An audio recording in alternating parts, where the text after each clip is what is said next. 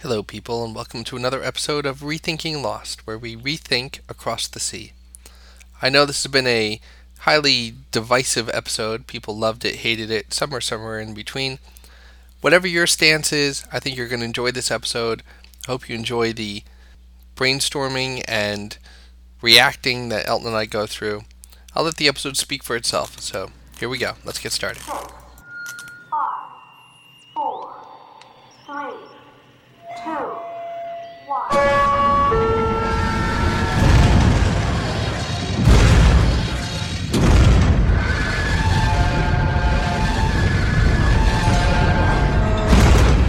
Hello, everyone, and welcome to another edition of Rethinking Lost. A look into the wonderful world of Lost from my dining room and Scott's Office. probably this, I'd imagine. Anyway, yes, that other voice is Scott Copperman. I'm Elton McManus. Uh, we're here to discuss Across the Sea, which was a Jacob and MIB centric uh, episode. We got young Jacob, BIB, MIB, glowing caves, Adam and Eve solved, and it doesn't seem like anyone likes it, which is a bit of a shame because I thought it was flipping awesome. Well, there's some people like it, but it definitely has gotten a, a hostile reaction from a lot of people. And I, all I can think is it's a combination of people's theories crumbling. I, I think I said once before, I, I don't like to necessarily say, well, that's a stupid idea, but some of them were pretty far fetched. Not that ours weren't. Not that we didn't have ones that were just, to, you know, totally not likely to pan out. But some people, hmm. for the longest time, have been holding on to things that you had every reason to already know that wasn't going to be the case. And they rationalized and they twist and distort and they built this thing up more and more and more. And this was a mythology episode and it poked a lot of holes in a lot of those. And so Yep. people, I think, were upset or they went to the umpth degree trying to rationalize still and other people got upset at them like you know come on drop it already and it, it's a shame because just watching from the sidelines on twitter it's ugly it's it's sad to see people who were part of a, a really close knit supportive community and not that they're not still that way but tempers are flaring I think people are passionate. That's what it boils down to. You have people that have their theories that are getting washed away, or they're still continuing and they still hold on to these dear theories that they've had for some of them for six years. And to see them crumble in a, in a fashion, sometimes the easiest answer is the most sensible answer. And a lot of the times, Lost has done that. It's giving you answers in the title, it's giving you answers in your face. And yet, people have still questioned them and said, no, it can't be that. It must be something else. Or they've latched onto something else in an answer and gone, ah, what about that? right And and the same way that they've over manipulated other bits, they they've yeah taken there are some mistakes pieces. Some- Yeah, they they've taken pieces of the puzzle and thrown them into the light. You know, we would never. We turned. I, I say we as a, a collective of all Lost fans across the world that enjoy podcasts, not just the the regular viewers. They don't necessarily get their their voice heard, but people making podcasts, people writing about the show, people watching the show and phoning in to other places about this. They created their own Boba Fett effect, really, didn't they? Mhm. Boba Fett effect, I think that is. Whereas Boba Fett in Star Wars was an awesome guy who died quickly, and he was mysterious and cool, and he had like one line in all three movies. right And then all of a sudden, we want more Boba Fett, and oh, okay. They bow down to him, and they they write a whole story around Boba Fett, which is a little bit rubbish. And that's happened with the statue. There was never really going to be any story about the statue, was there? And yet the writers saw that we liked the statue. We wanted to hear more about the statue, so they had to bend over. And when they gave us their answer, a lot of people weren't happy. I personally was happy with the statue. I was personally happy with not seeing the statue. I just thought, oh, cool, a foot, wicked, spooky, and that's it. Sometimes the journey is more rewarding than the actual destination itself. yeah And a lot of people are getting really upset. And with three and a half hours to go, it looks like some people are uh, losing faith. Well, I think if you've been looking through a certain lens and watching the show and interpreting things a certain way, and that's now been destroyed for you, it's it's not the show that you thought you were watching. Mhm. Uh, I think it's unfortunate that people let it get that way, and I I hope that the final th- was it three and a half ep- hours here, Yeah. uh, knowing full well that it's going to disappoint some people and be unsatisfying for others. I hope that that the overall sense of community kind of stays. I hope so, and I, I hope there's many rewatches as well. I'm I'm not planning on doing a rewatch straight after. I'm think I'm going to give it six months, let it all die down, all the dust settle, have a clearer picture, and then I might go through the whole thing again. Yeah. Or I might leave it even longer. I'm not too sure, but yeah, I I don't want people to like start start falling out with each other and throwing their pram their toys out out the pram at each other. Yeah. That's that's not the way it should be. You know, it's it's a nice community as it is. Yeah. And you, you don't want fraction factions breaking off and oh I'm I'm a season two man and that's it. There's nothing else left than season two and you know I, probably season two is probably one of my favorite seasons, but I still watch the whole thing. Yeah, season six hasn't aspired in my eyes to be the great be all and end all, but I think that's because we're getting answers. And some of the answers aren't what we want. Right. Yeah, I think Lost was at its best when it was in between season two, season three, going into season four. And we had all these questions. We was halfway there. We knew we were halfway there as well. hmm But we had so much more to cover. We had loads of time to do it in. And it, that was just the big mystery about it. Everything was up in the air. We had a couple of answers, but we just had so much more to look forward to. Now we've only got two episodes, you know, three and a half hours, and it's the majority of it's behind us. Right. And when you get a, a big mythology episode like this, it's either going to fall like a lead balloon or everyone's going to embrace it. A bit like uh, Abaterno. Ab Aeterno. Right. It's the same I still same style episode. Yeah. Yeah.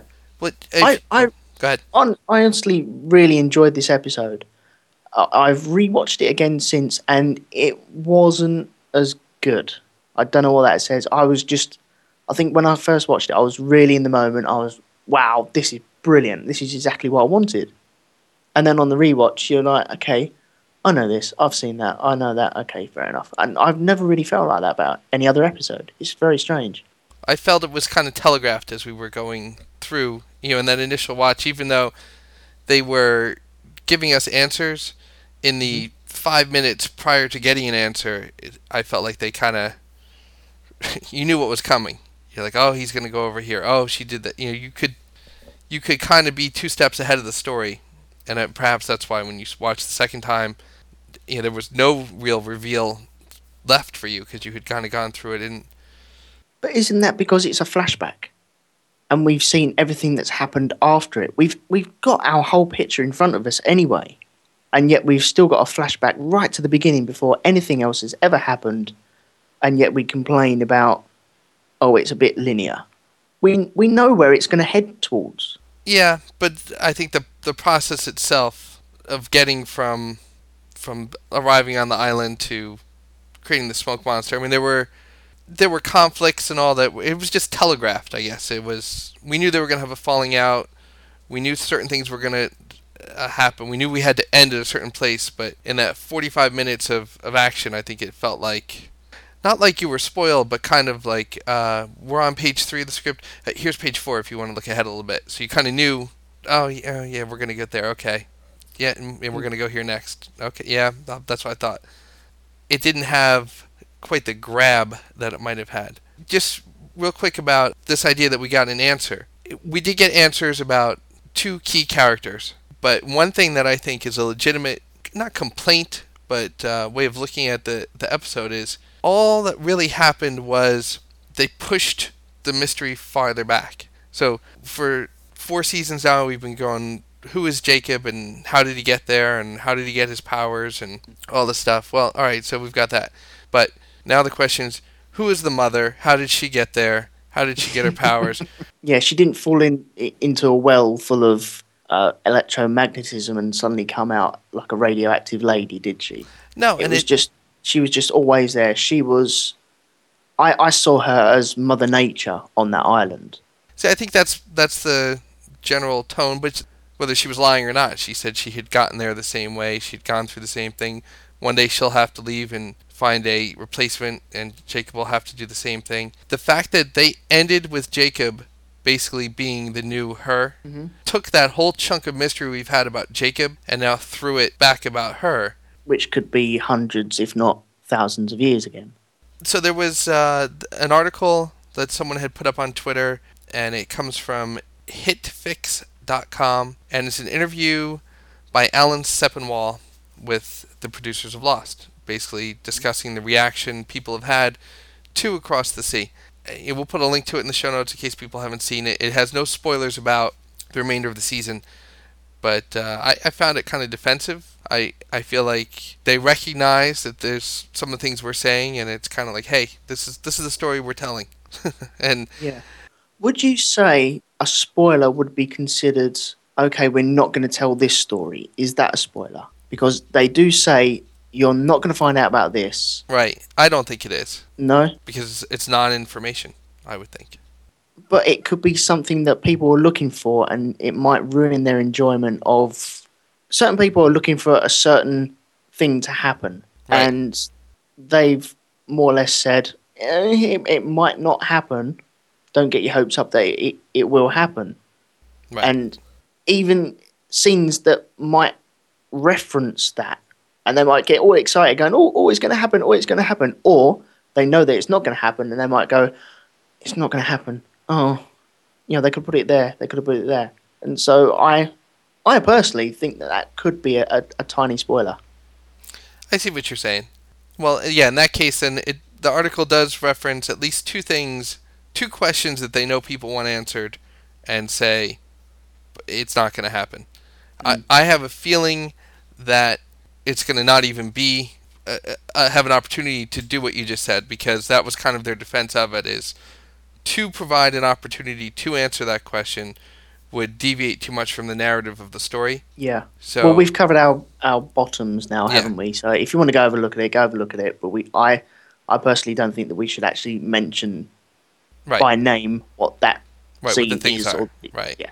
One thing that I will say is in there, and just just from the idea of discussion for later, or why we wouldn't necessarily discuss it. There's there's a big debate going on right now about in the episode, Man in Black goes in and the smoke monster comes out of the cave. Mhm. And so, you know, one of the questions that was asked is uh, a couple readers pointed out that when he goes down and turns into the smoke monster, light in the cave goes out, and people are wondering what that all means. And I don't know how much it counts, but they don't answer what it means. They just say, you will get more information that will help you understand that in the remaining three and a half hours. Right. So I don't think that's necessarily a spoiler, just to say, you know, where a lot of times they say, hey, has to speak for itself, it sounds like we will get some better sense of, of, of what that all meant. Right.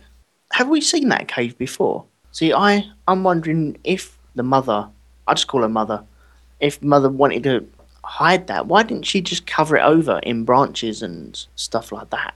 You know, hide it with the, the reeds and I know everything was, everything around it, all, all the plants, everything was in bloom, wasn't it? It was, and almost like a Garden of Eden in the middle of the island. Yeah.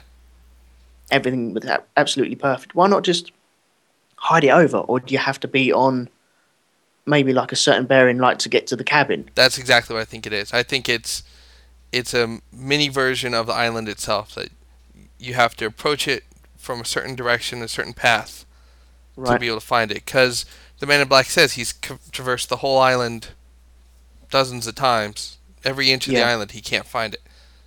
So, and Could she that be- blindfolds them. Could that be why they couldn't find the lighthouse as well? Mm-hmm. And I think the cabin, same kind of thing that you have to you have to be looking a certain way. You have to Right, be going okay. a certain way to find it. Okay, I like that idea because then that's been all the way through the whole seasons. hmm I think that's quite cool. Were you impressed or unimpressed with the actual cabin? Uh, sorry, the the cave and all the lighting. Which the the actual Golden Cave. Yeah, I mm, I like the theory of it. It is very mythological, but a shiny gold cave. That's the only thing that I can really pick on this episode for myself. just a, a shiny gold cave? Why not just have a deep dark hole? Why not just have a cave? Why does it have to be shining gold and light coming out of it? Why not just have lots of growth everywhere? I was I was a bit disappointed with that. Yeah, I thought it was kind of corny. Similarly, when Man in Black takes the brick out of the wall and the golden light comes shining through behind. yeah, because when when we saw Ben sort of push the donkey wheel, there's no golden light shining out of there. It was only when it was disturbed that the golden or the white light shone out of the the donkey wheel. Mhm. Exactly where uh, Man in Black was, and I thought it would have been better only when the electromagnetism is disturbed. Should you have like the white light or the golden light?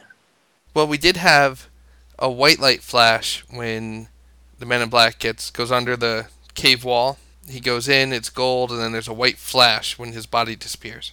Yeah. So, do you think his body going into that cave released the smoke monster, or do you think it became the smoke monster? I know we saw his body after. What What do you think the process was there? Well, my gut reaction was that the smoke monster was a separate entity, and then everything that had happened from that point on was basically taking of his form in the way that the monster has taken Locke's form. Mhm. But I just going by the descriptions that the mother gave of, of the consequences of going in there. Just I I'm inclined to think now that that is a reformation of of the Man in Black's essence because he talked about how he used to be human and he was stripped of that. That's not how he described. That's not how Locke describes himself. That's how the Man in Black entity describes himself as he used to be a man. He knows love. He knows all these things. He wasn't always this way. Jacob did something to him that robbed him of his humanity, and so I, I think that it's like a, a peeling off of the human shell Yeah. of the Man in Black. Basically, his soul floating around. Right, and I don't think he's hundred percent evil. I just, I mean, maybe some I don't think morality was stripped from him in the process, but So I see that cave as more of a. I don't want to keep going back to Star Wars, but they love Star Wars. It it was more like a, a Yoda's cave hmm where Luke Skywalker went down there and you, you'll only see what you take with you. He takes his lightsaber and then he sees Darth Vader and then he sees himself in Darth Vader, Darth Vader's helmet. I saw it as that, and what you take into that cave will be there. It just seems like his soul's floating around, and it's just well, we have an explanation of sorts from that article, the HitFix article, where Damon Lindelof says we've long spoken about the dynamic that nobody is 100% good and nobody is 100% evil. Everybody has the capacity for both, and when you come up with an explanation that's black and white, it turns into shades of gray. People start out as villains and become sympathetic. Ben Linus, Sawyer, Jin. Uh, we wanted to explain why the Man in Black had behaved the way he does, and to show that, like a lot of other characters in the show, he's the victim of bad parenting. To reduce him to just a supernatural force as opposed to a person was not our intent. Across the Sea was our attempt to say, here's why Jacob feels the way he does about people, and here's why the Man in Black feels the way he does about people, and a bit about their childhood. It's as simple as that and as complex as the themes of the show are. Hmm. See, even now, I'm more sympathetic towards the man in black. I've really gone off Jacob. I'm really starting not to like the actor that's actually playing Jacob. He seems too smarmy and just he seems to blow out his lips every time a question's asked of him. He's like, "Phew, He's okay, that guy in your office that you just can't stand. He doesn't get the jokes. He's no fun to be around. You say something or you do something wrong and you're going to fix it. He's going to go and tell the boss. it's just like he he's not Yeah. one of you. He's he's like the non-trusted kind of spy suck up guy. Yeah, He's uh, but where where Man in Black is more um he he's a more even character. He's had he's had the good life with his mother and brother. mhm. and then he's seen the opposite side. He's seen both sides of the story, and he also admitted that the people that he was with are corrupted. They steal, they pillage, they do naughty things. They they're trying to corrupt each other, Mhm. and yet he's still with them. Well, he respected certain things about them and Yeah. he learned from them and But Jacob hasn't seen that side. He just sees it through his mother's eyes, and he's like, "Don't go over there." okay, yes, mother, I won't do it, or I'll do as I'm told. And it, no, I, I don't want to like a character like that. I'm, I'm totally drawn to Man in Black. Man in Black wanted to be with with his own kind. He Yeah. wanted to be there, even even though he wasn't one of them. There's that that title again. He you know, walks among us, but he's not one of us. right. Which, yeah, which is fine. There were, were one or two things that I I feel like I got right in previous episodes. Mhm. We we called out. I think I re- I remember saying that possibly Man in Black and Jacob were twins hmm on recent episode, which would show also a the bad twin, which was shown in uh, Man in Black. Although I, he comes across as the bad twin, he he's dressed in black. He's the baby that's crying. Jacob's the baby that's not crying, and yet I'm still drawn to Man in, Man in Black. Well, in the end, who killed who? The Jacob, you know, killed Man in Black for all intents and purposes. Man in Black Yeah. saw his entire community wiped out by his mother. and he all he wanted to do was find out where he's from. Right. I mean, There's she, no harm. and he retaliated against her, and he even said to Jacob, "She killed, she burned them alive. She burned them all. She killed them all." Jacob didn't care. Just definitely, Jacob was is blinded by his sense of duty and and his love for his this woman. But you can completely understand how Man in Black uh, lashed out. I mean, if if anything, he retaliated and and protected his people. But when his mother came to visit, he told her, "This is our plan. This is this is who we are." Mm. He never threatened her in any way, and and when he killed her, but it's almost out of self-defense, and and not to preserve him, but She'd already smacked his head against the wall, which Oh, is fair play, I think. she knocked him out, and basically it was clear that she was going to exterminate anyone close to him. Mm. So that, that's what a war is. You defend yourself. Yeah. Um, I had another thought about the um, the Smoky. I I do like the idea of the smoke being his soul or, or his essence, because then you do actually get Man in Black walking around on the island, as per se it would just be a spiritual thing that came out from a bottle. Let's imagine the wine and the bottle thing again. Mhm. I I was also thinking the water was suppressing the smoke underneath in the cave somehow, very much like the, the Mother Nature, Jacob being the water elemental uh, theory that I've been trying to drive into people's brains very unsuccessfully. But if it was that, then that wouldn't be the man in black at all. That would just be another supernatural entity walking around pretending to be him, talking to Jacob like he was his brother, but he wouldn't be his brother. And so I'm yeah, I'm quite happy with the the stripped down version of the man, but he's able to form the man himself. You know, the mother says to him he'll never be able to leave before he turns into the smoke monster. Yeah. You know, she says you'll never be able to go. Now, do you think that's foresight on her part that she knows? Like we've said a couple times, it seems like Jacob kind of knows what's to come. Do you think she knew that that was what was going to end up happening?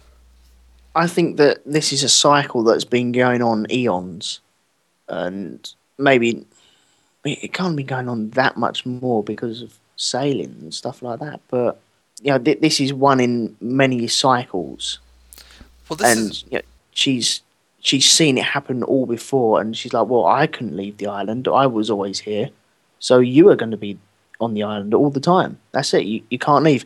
Maybe because that she's worried about Man in Black leaving the island, coming back, and then exploiting the, the island's properties.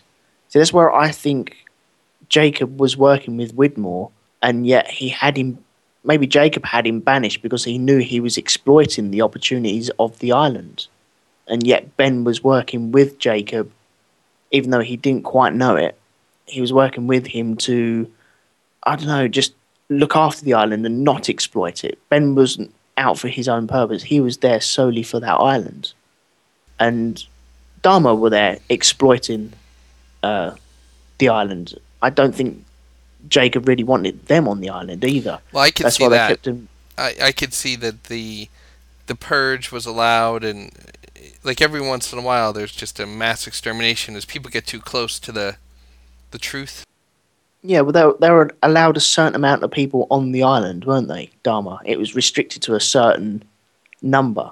hmm And that could be down to Jacob saying, look, I don't want any more than this. As soon as you start exploiting it far too much. Hmm. The idea that he couldn't leave, the man in black couldn't leave because he had to protect. Well, that didn't matter now because Jacob's the one who's going to protect. If it's a matter of him not being able to leave because he'll do like Widmore and bring people back to the island, uh, maybe. But I don't see. We're going to have to get more to understand why he can't leave now. I mean, this this idea that he goes off and everything that we know is erased uh, unless they're just speculating that he's going to go and bring someone back to capitalize on the on the golden light. I don't I don't know. Well, the way I see it now, you have, well, before you had his mother saying you can't leave, but that's only because she didn't want uh, him as a human form to leave the island and then come back and exploit it. Jacob was there to look after everything. Uh, Jacob threw a spanner in the works because he threw him down the well. He turned it in, into this essence type creature, and now he is the actual essence they had to keep suppressed underneath the island. So that's the reason why he can't leave. He's a totally different entity. Himself, his mind, he sees himself as just a normal human being, which is fine because I, I get that he is, but he's been turned into this evil parasite thing that everyone seems to see. Now, to everyone, the uh, the black smoke is evil because it comes in, it destroys everything, and it's quite angry because it's been on this island for thousands of years.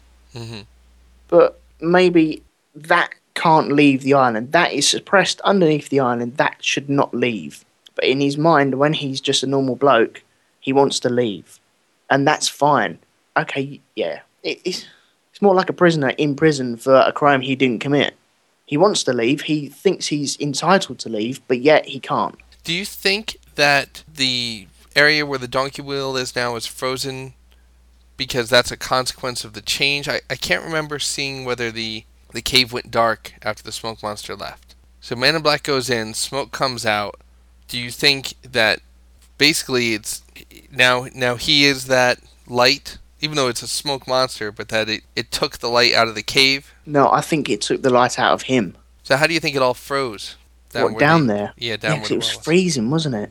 But when he was on the other side of the wall looking to put it in, it I don't know. Maybe it hasn't been used for eons. I don't know. See, that that's a that's another little writing thing that has bugged me a little bit. See, when we saw Adam and Eve, well, when we first saw them in the House of the Rising Sun, they were separated, weren't they? hmm And now all of a sudden, the writers have turned around and said, uh, "No, these guys have always been together."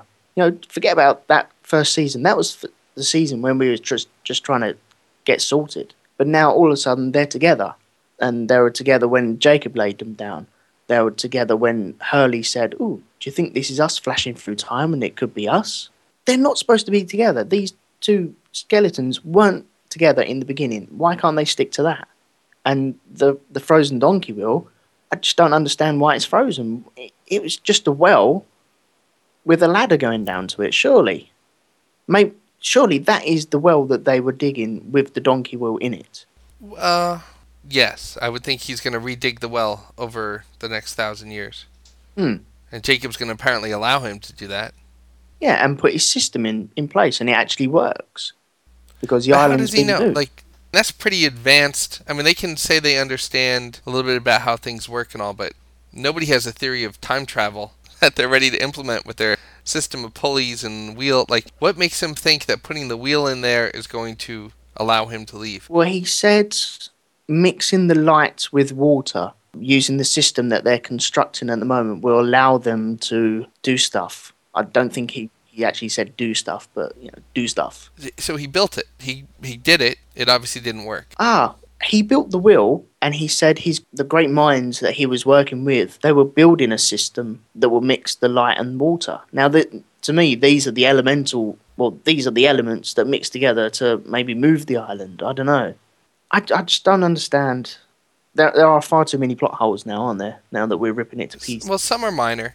I mean, like the the moving of the bodies. It's clearly just they they may have said they had an idea, but they've they've No. since changed it slightly. And Yeah, but the moving of the bodies, that is, they've always addressed that the Adam and Eve people would be significant and this will show you that we've been thinking of the bigger picture. I can believe that. Mm-hmm. That's fine. I, they've done it in such a way that, yeah, okay, I can believe that. But don't rewrite the first season. It's so bloody obvious. It, it really annoys me. I'm sorry, but this is a show that is, it is very, very good at keeping the con- consistent right, the continuity errors are minor generally. So Yeah, and they could be huge. Mhm. Yeah, they some of them are corrected in the DVDs, which I've seen. But when you have something so big in the whole essence of this show, and then they just yeah, well, you know, one was there, one was there, forget about it. No, that's not right. They should still be separated. All right, so they had the book Bad Twin. They made a big deal about that at the beginning. Mhm. So I can buy that in their original concept of the show, they we're on this island, these people crash, and they fall into a conflict between two ancient figures who are Yeah. twins. And I can believe that they decided that in the cave were going to be the twins. I could believe that it was supposed to be a brother and a sister at one point. Yeah, I, I could believe that more likely than I can think they had this whole uh, one brother killed the mother, and uh, I can't believe they had it that that thought out. I can also b- sort of believe that they knew that the smoke monster was going to be the trapped soul or spirit or, or the essence of one of the twins. yeah, I can see that as well. Yeah, I don't know about Jacob. When did we first hear about Jacob? Season three, Was it in Room 23? or was it in season two? They talked about Jacob's list. Well, we got hints of something bigger when they were talking about a great man. Wa- Wasn't Ben Linus in the Hatch talking about a great man? Hmm. You know, him is nothing. You know, I, I can't remember how it played out, but I'm sure it was either season two, season three. It started creeping up, and then we had Jacob mentioned in possibly the end of season two, definitely in season three. In season two, didn't they go out to the lion and up with the bearded man, which turned out to be Mister Friendly, and they were asking about him. Is he is he the leader? And Ben turned around and said, "Not him. No, no, he's not the leader. Someone's far greater than him. He's nothing." While unseen until the final episode of season 5, Jacob has been a significant behind the scenes presence throughout much of the series, his existence being mentioned as early as season 2. Oh, Both Mikhail and Jacob referred to Jacob as great, brilliant, magnificent man. Jacob has also been referred to as powerful and unforgiving. Occasionally, members of the others have been seen to invoke Jacob's name as an excuse for carrying out their actions. He's sometimes referred to as him.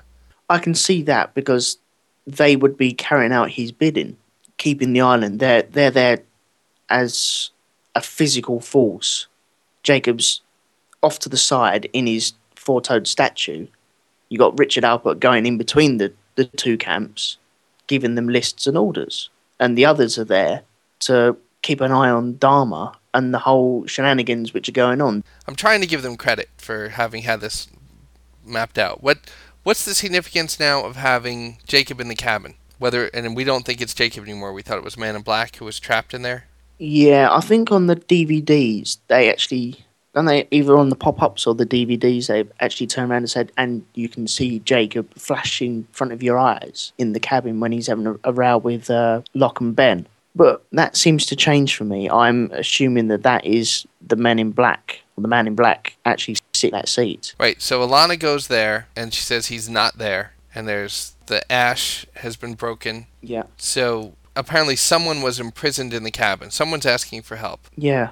We don't know who it is. See, to me, that would- it would make more sense it being Smokey in the cabin there because he's asking uh, Locke for help, which sends Locke on his mysterious adventures of you know something's going on here. I'm special, and he, he's the one who actually gets in tune with the island. It just seems like strange. I think they're going to have to show us the conflict that results in that. Otherwise, it's going to have no meaning. Someone, someone is asking for help. Yes, It's not like it was Christian Shepherd in the chair or anything like that. It was someone Ben had thought was Jacob for a long time. We thought at one point, Yeah. or people thought, that Ben was holding Jacob prisoner, but it turned out Ben had never even seen Jacob. And he wasn't really angry about things until later. The smoke monster was running loose on the island, so he wasn't trapped. no, I suppose not. No, yeah. If the smoke monster was running around on the island, then that must be Jacob inside the cabin. Maybe that was a a safe place for him to be. We had a theory at one point, and I'm going to say that it might still hold true that that's how they defeat the man in black at the end. They trap him in a time loop of sorts, Okay. kind of send him back and contain him. And that's how this repeats itself over and over because they send him back and he gets out, they send him back, he gets out. Yeah.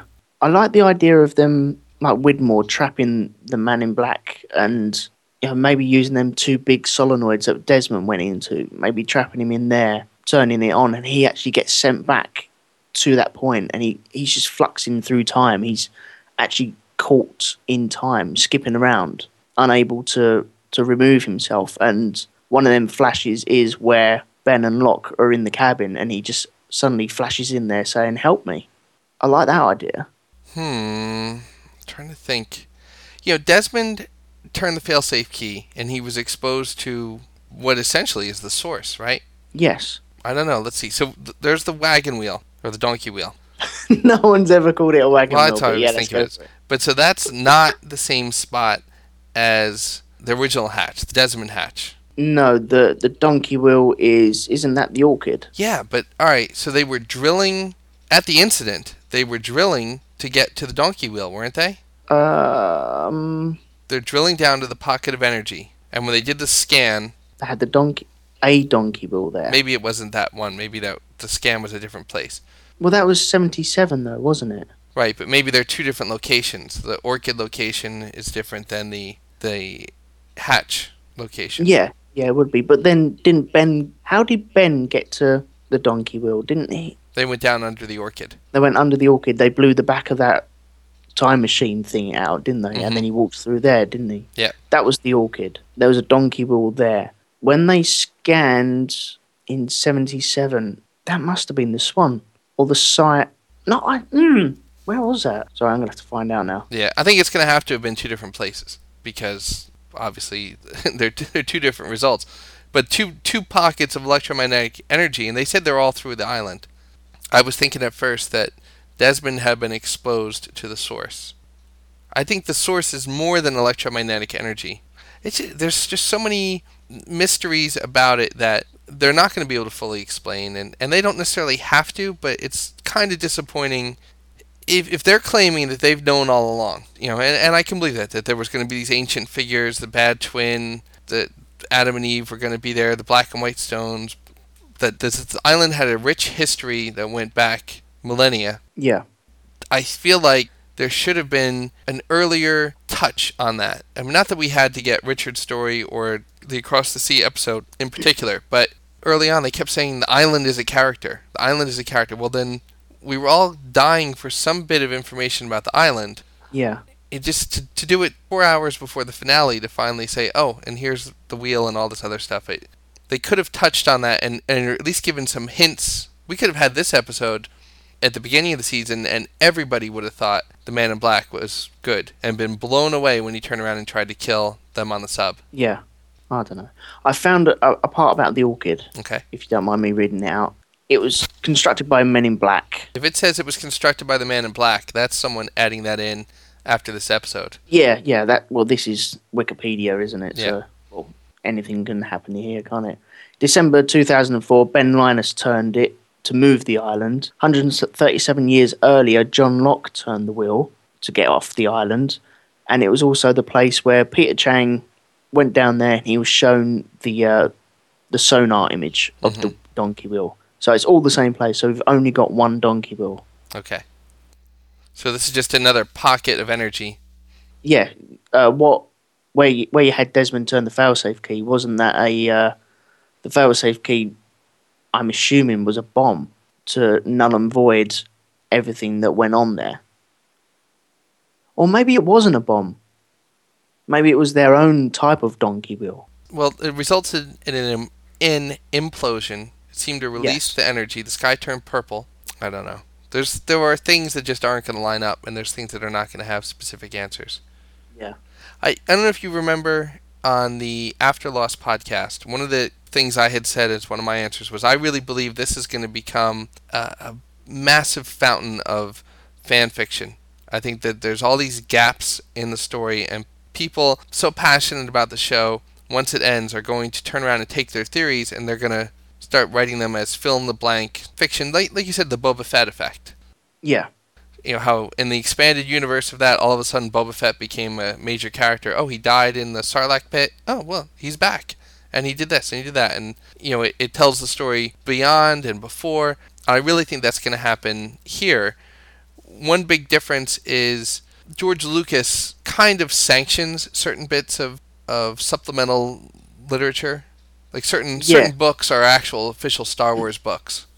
Yeah, I, I think he, he goes through them all, doesn't he? Or he gets someone to go through them all and you know rubber stamp them and say, yeah, okay, this is part of canon of the the Star Wars universe now. Right. He's encouraged the fan fiction, and then he also licenses out people chances to write other things. There's an expanded universe that's official but not produced by George Lucas. It's just sanctioned by George Lucas. Then you have all the bits that other people do on their own. I think there will be a real effort to make this that next kind of thing, and, and we will have probably lost comic books and books once once the writers are done and they say, hey, ABC can do whatever they want with it, ABC will license out the chance for people to fill in the gaps. But I also think online we're going to see a lot of people, especially these people so passionate about their theories, trying to write before Mother, you know, what happened in 300 AD, that Christopher Columbus actually landed on the island first and Yeah. got all, you know, there'll be things like that that going Well, on. I'm I'm gonna be rushing out and buying a typewriter and uh, writing up uh, how Smokey crossed the the uh, um, the sea and killed Anthony Cooper and turned into Anthony Cooper and thus pushing John Locke out the window. There you go. It will be written and it will happen. I think, in a sense, some things might be better left for those kind of explanations. Rather than getting some half hearted, weak explanation now of who this was or how that was. I mean, there's some big things that you want. And they brought in, like, this man in the cabin. We should know who that was. And sh- they shouldn't just say, oh, it was Jacob. They, we should understand, like, well, why was he saying help me? Why was he there? Was he trapped? Was it part of the recruitment of Locke? We're probably not going to get that, but that's something I think that should have been there since that's how we were introduced to the character. But I, I think other things like how did Mother get to the island, the construction of the wheel, other little bits and pieces, uh, like Ilana's story. I think we're going to get Ilana's story. I think we're going to find that uh, she has been on the island before and, and interacted with Jacob before. Yeah. But if not, rather than them just giving us some weak thing, I, I think licensed official supplemental materials will come up that'll give us that and what the brand meant and something like Desmond's monk. We're not going to get any anything from him, but No, there's a story that, there no. that that would be interesting. That's summer reading. You know, in the way I'm looking at my shelf here, I have seven Star Wars books, things that happened after Return of the Jedi, stuff that happened right after Revenge of the Sith, and and there's a book about Darth Maul. You know, things. Well, you got thousands of years there to cover, haven't you? Yeah. You got thousands of years before anything happened. Yeah, and as unsatisfying as it may be at the moment for some people, I think there will be a chance for some answers. And if you really are interested in the story, and, and if they choose their writers well, and I'm sure there are people who write for Lost who are already like preparing. You know, the, that little novel, that little paperback they want to sell. You know, they've probably got a publisher lined up already so that, you know, for the Christmas season, there'll be a couple of books out that you can go and Oh, there'll be tons of books, yeah. Okay, right. Give me some of your answers then, um, or your interpretations of stuff. okay. Why does Jack turn around and say the clothing on Adam and Eve only seems around about forty or fifty years old? it's just a mistake. It's a poor decision on the part of the producers to have allowed that to be in the original script. Probably at that point, not having any clue how passionate the fan base would be Yeah. about the show. I mean, honestly, can you remember the bits of dialogue from the? You were watching Battlestar Galactica a little bit, right? Can you remember Yeah. bits of dialogue from the first episode that if, when you get another eight episodes down, you're gonna remember? Wait a minute, I thought they said it was Red Two that had been destroyed, not Red Three. Yeah, yeah. Well, from my point, the island has healing powers, doesn't it? Mm-hmm.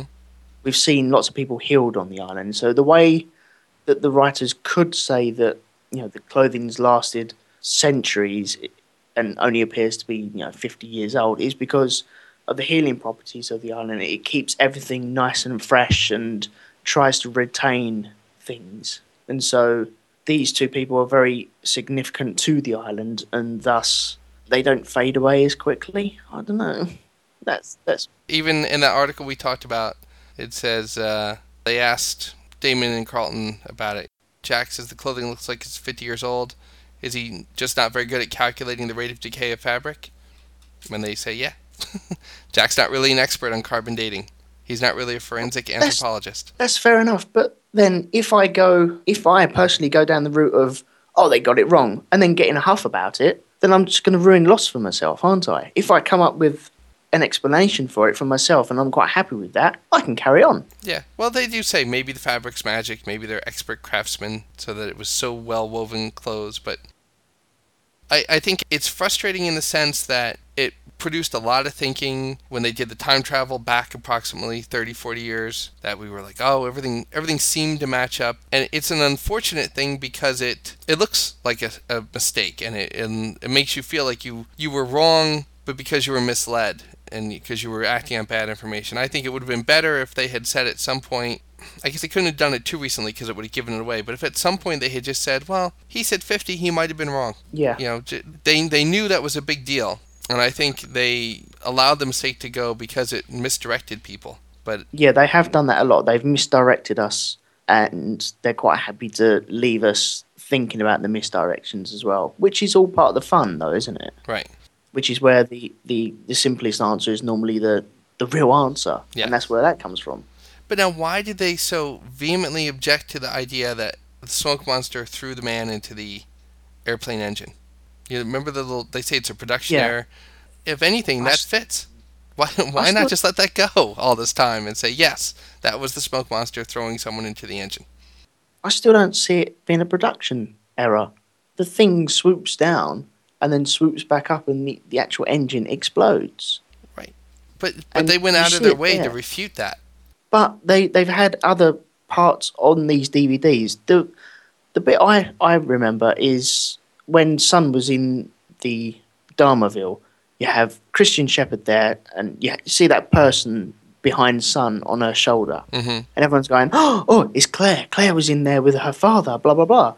And I was like, "Yeah, wicked, awesome. That's not a production error because surely they would go through that and either touch that up." And people were saying, "No, they've missed it."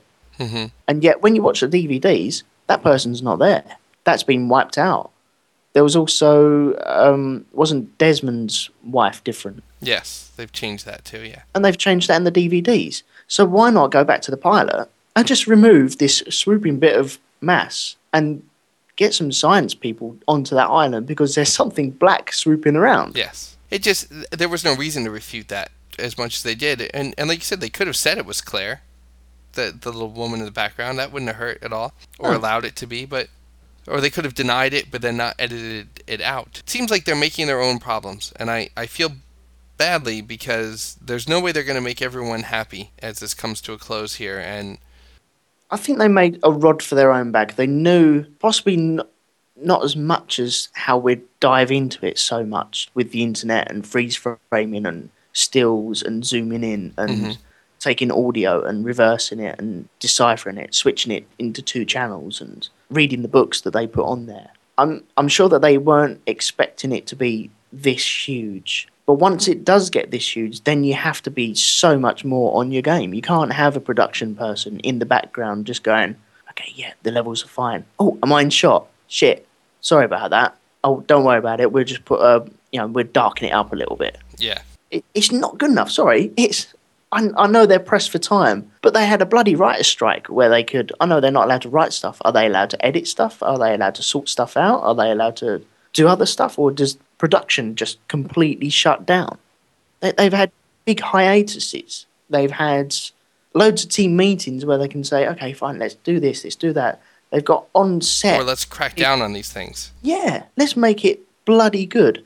And wh- why, 10 minutes after it's shown, are there screenshots of this, that, and this of production errors? Every time you go to um, the Lostpedia, there's bloopers for Yeah. every episode. Yeah, some are minor, but and and some I think are even seem like a blooper at first, and then they get it. But you're right. For the style of show, there's a potential for thousands. They do have was it Greg Nations? He cracks down on a lot of things, but this just seems for them to say we've had an idea, we have a plan, it all works out. If Jacob and this brother were always part of the plan, or Jacob and a twin or the smoke Yeah. monster and its twin were always part of the plan, then that whole Jacob's cabin thing should have been tightly knit. There, you know, without a loophole or something. You, Yeah, there should be lines to follow. right, especially because that's we're introducing this character. They went out of their way to say it was not necessarily the same actor who would be depicting Jacob later. which is fine. I'm cool with that. I'm I'm fine with them bringing someone in, and you know, you, you stand there. We need you for one shot, and it was literally one shot, wasn't it? Right, and I'm sure it was Just chosen purposely to possibly look a little like Locke, a little like Christian Shepherd, and Hmm. to keep some of the ambiguity in there. But then it has to be eh, somewhat continuous. You have to have some things in mind when you do that. Yeah, I'll, I'll give you another for instance, which I haven't brought up until now. There's Pierre Chang walking around in some of the um, orientation movies without an arm, and it's blatantly he's got a false arm. But come the incident, a metal bar falls on his hand, and he's got a bad hand, and yet he loses his whole whole arm from that. I, I don't understand that. Well, part of that is we never got to see what happened next. You know, when No, we didn't, but- he's trapped. Maybe he's pinned in, and but yeah, you're right. It's they could have made it fit better. Yeah, uh, one of them uh, rebar rods go through his arm. hmm but it just looked like a, one of the scaffold uh, arms or the, one of the upright struts casually leant on his arm, on, on his hand, sorry, and he was holding his hand as he was walking away with Miles. He was like, "Oh yeah, Dad, got to get you out of here." Yeah. and that just didn't fit. You know, didn't the person see the orientation movies? Didn't they say, "Right, okay, you're going you're going to be dealing with this." He's going to lose his arm. Arm. Please make sure he loses his arm, or it looks like he could in future lose his arm Right. maybe it's down to infection, but we all know that the island's got healing properties. Yeah, I mean that's something that they drew attention to a hundred times. So it should have been something that got a more consistent treatment. Yeah. Did you have other questions or? One last thing, I remember I before Adam and Eve were revealed in this episode, I went to the Dharma Dummies board and put down that Adam and Eve are going to be smoky. I saw that May eighth. I saw you had it in there. Yeah, that's right. It was way before final. I'm pretty sure I mentioned it a couple of times on this podcast as Mhm. well in previous shows. I wish I'd gone, no, this is what's going to happen. This is it. I can't remember what my last thoughts were of Adam and Eve. I think they were Sawyer and someone. But I, I said it at one point. I said it, so I'm taking points for that. Yep, you did. It's documented there in the Dharma Dummies board. You made your case for it, and it's it's funny as you start rationalizing different theories and stuff. It's you try to make things fit. Well, I had talked a bunch of times about Adam and Eve being the result of some sort of sacrifice, and so it was Jin and Sun. And then when they weren't there, I tried to still think of who would make the sacrifice. But now th- that's not going to be it. It's going to be going to have to be something different Mm. we went to the critical route with this episode, and I, I know there is a lot of negativity out there, and I know there's a lot of people who are even saying like I'm getting tired of hearing people say that the producers mess things up. I I know I'm not saying that, and I know you're not saying that either. It's more, it's an episode that told a story. The story speaks for itself, and then it's just a matter of does it fit. Yeah. I mean, we've tried to talk about a couple things that we thought. Yes, I, I can see you can go back to the beginning and you can say twin, you can say sm- there were pieces definitely in place there. There are some things that don't necessarily seem to have been well anticipated. Mm-hmm. For example, the runway. There's a perfect example of putting something in that three years later, when the airplane lands on the island on the runway, you can go, hey, they were building a runway. Yeah. you would hope that everything had that same kind of foundation and and not everything does and some people are really really bothered by it. Some people are mildly frustrated. I would say there are bits of it that i don't care. There's bits that i'm a little eh you know come on. It wouldn't have taken much to do it a little differently? Yeah. the overall answers they're giving, that's a whole other issue. Some people are completely unsatisfied with them. It's not my story. You know, there's there's a thousand points where we could have branched off, and I think we rewrote Charlie's death scene once for fun, and there were a couple of things that we were saying like, oh, they could have done this, and oh, they could have done that, and yeah, they could. I'm sure we're doing future as well. Yeah, and that's part of the show, and and I think what's happening is where early on everybody could think it was going to go somewhere in it because there were no answers yet. You could think one thing and say, and then they're going to do this, and then they're going to do this, and then they're going to do this, and, and everyone was like, sure, maybe. But now with only three hours left, you know that some of those routes just don't fit. Uh, one one other thing that we did actually get right was Jacob, the little boy running around on the island, goading uh, Smokey. So what was the bloody hands? That was a little Well, he- boy with bloody hands. Yeah, he, he, he got bloody hands from punching uh, the BIB in the face loads of times. Yeah, That's what I took that from. that's when he was first trying to run away. Yeah. See, now Jacob is. He's got a very short temper. And it seems. I, I just still think this rain thing is down to Jacob. He. When BIB was trying to run away from his mother, he pounced on him and beat the living daylights out of him. And then again, once he killed his mother, he did exactly the same thing. He's got a very short temper. Yeah. Yeah, okay, fair enough, he killed his mother. But he's got a very short temper. He snaps just like that. And maybe when he sees bad things happening, he's like, and the elements combine. Maybe he got that from his mother. I'm guessing uh, when his mother threw the man in black against the wall to stop him from leaving, she filled in that hole. She filled in the well. hmm She's got this Mother Nature thing, this vibe going on. She's filled in the well, and just to spite him even more, she's gone up to the camp and I don't know, maybe thunder, lightning, bolts, everything like that has destroyed the camp, and that's why it's all on fire. I don't think she's a smoke monster herself. No, but I do think there's something in, in the sense that she was able to do that kind of destruction. Mm. You know, you would think if it's one woman, even with a gun, like shooting people, uh, eventually they turn and defend themselves. It looked like it was like an instantaneous d- defeat. Yeah. Well, she she also knew about it. Oh, it's just about to rain. Yes. She seemed to have that sense about her as well. I know. I'm just getting a mother vibe, uh, Mother Nature vibe about her. So Yeah, I can still see him using the elements as it's part of being the island caretaker, the wind, the rain, the yeah, the, the plants. What did you think about the fact that the mother, the real mother, appeared and only appeared to Man in Black? I see that as him being special. I don't know why. I It almost suggests there's a counter force to the mother because it definitely undermined. If that had never happened, then the boys would have been with her. Like everything would have gone the way Allison Janney intended it to. That was the disruptive force. That was what exposed Man in Black to humanity and, yeah. and started the downward spiral. Hmm. So is is the mother caught in limbo on the island then? Like Michael. That seems to be the prevailing theory that she's Yeah. she's like Michael and Man in Black is like Hurley and Okay, would that be the same as Smoke Monster seeing young Jacob on the island, but Alpert not being able to see but Sawyer young could. Jacob? Yeah, but Sawyer could. Can Sawyer see dead people as well, and he doesn't know it? I don't know. But they made it pretty clear that Sawyer could, And Alfred Alpert couldn't. could. It was in the same flipping episode, wasn't it? Yeah. So there's a reason behind that, or is there? I don't know. Well, because Jack can't see him. Jack can't see who, Jacob. but that's Jacob, though, isn't it?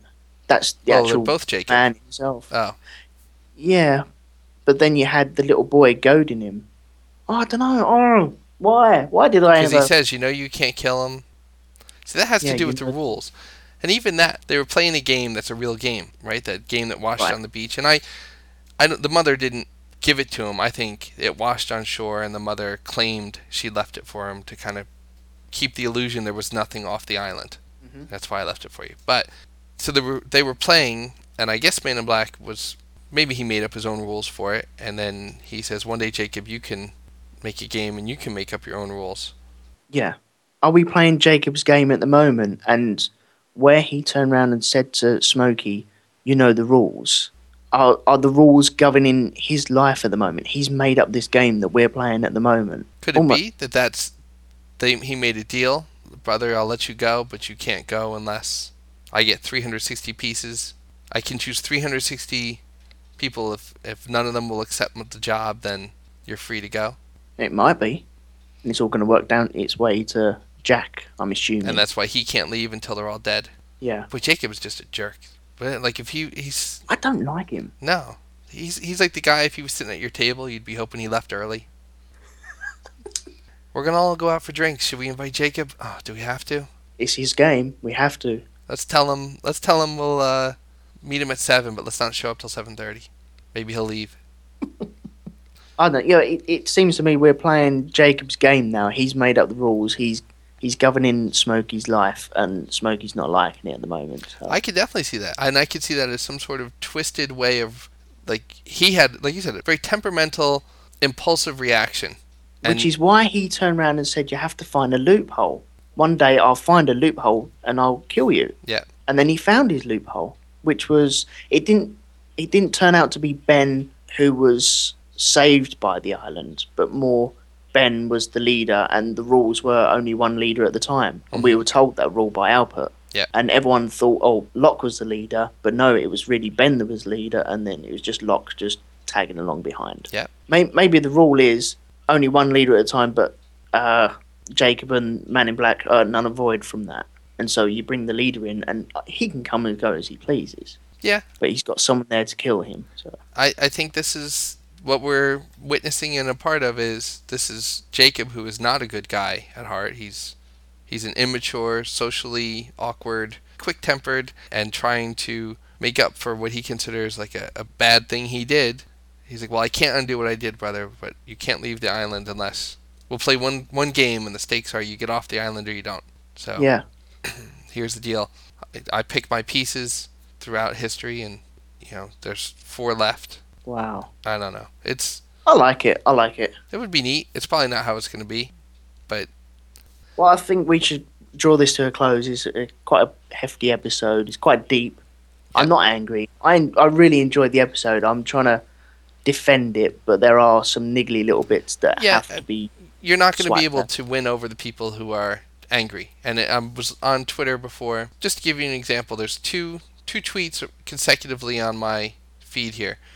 One is Lost after Across the Sea is Lost doomed, and then another one is I love the episode Damon. Don't let the negativity get you down. So Hmm. like, just literally 30 seconds apart, two completely different reactions to it, and it's at heart a personal experience, eh, what you get from the show or not, and you know, podcasting lets some people be very vocal about the reaction they're having.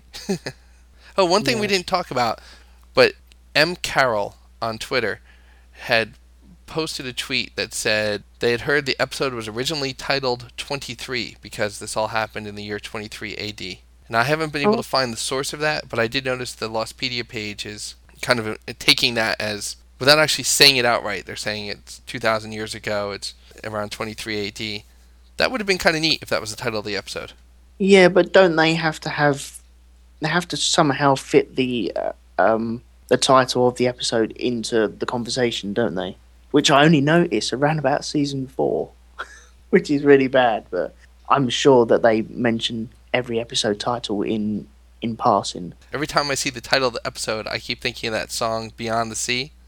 Somewhere beyond the Oh sea. yeah, S- As I read it, I hear that in the back of my head. So that's the one that um Shannon sung, isn't it? It is. It's the one that at the, the end of uh, Nemo as well, isn't it? yes, it's definitely the But one. she in sings it in French. Does she? Yes, she does it in French. Come on, man. Where's your season one trivia head? La Mer, Lemaire. I'm already on Lostpedia. I'm on it already. Ah, which would be another mirror to the season one. La Mer is a song written by French lyricist Charles Trenet. It is the basis for the popular song Beyond the Sea. In whatever the case may be, Sayid asked reluctant Shannon to translate notes made on the map by Danielle Rousseau. Shannon recognized the song as the ending theme to the computerized fish movie Saving Nemo. that's Finding Nemo. The notes Yeah. turned out to be the lyrics of the song, since it is a popular French song first recorded, blah blah blah. Oh, that's a good catch. That's a. I'm I'm impressed with that. Well done, bravo. Well, I just it, subconsciously, it's in the back of my head. That's neat. See now there, that's what we're talking about. With like, just have a little piece of something that you can go back to and be like, oh, look at that. Yeah.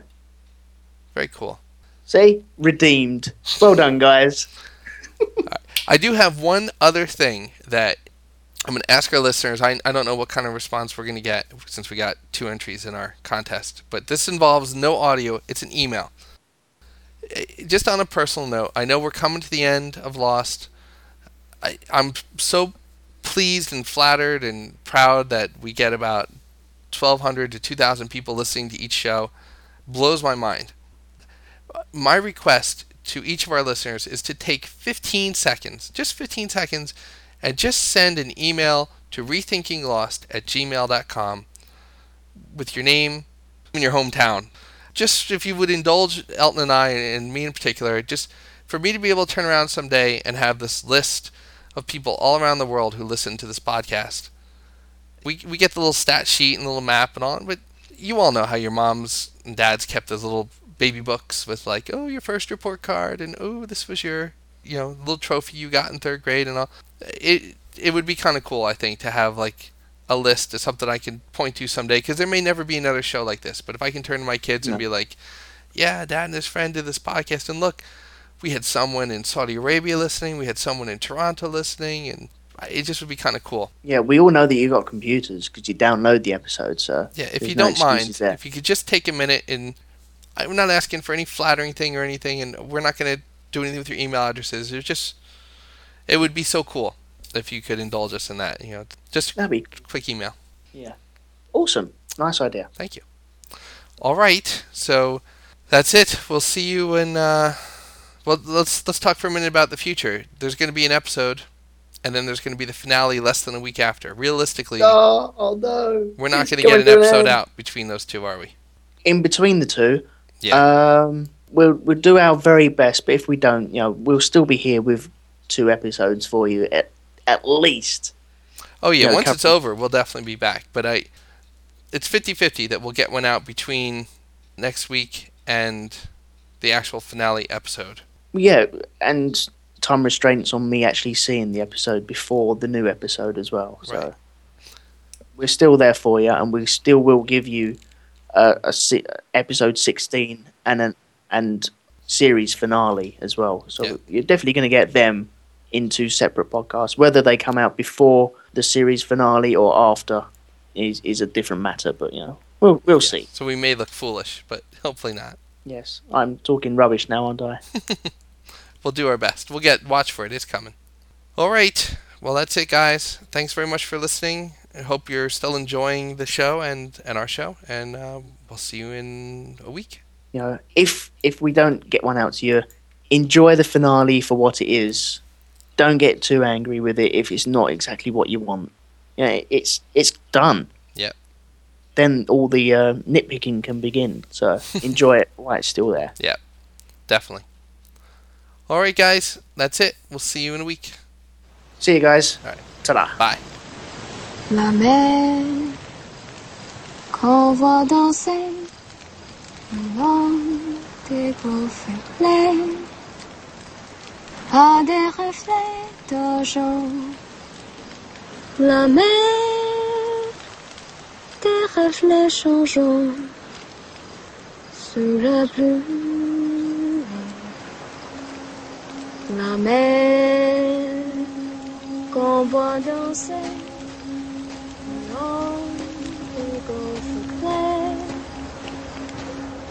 des réflexes jaunes. La mer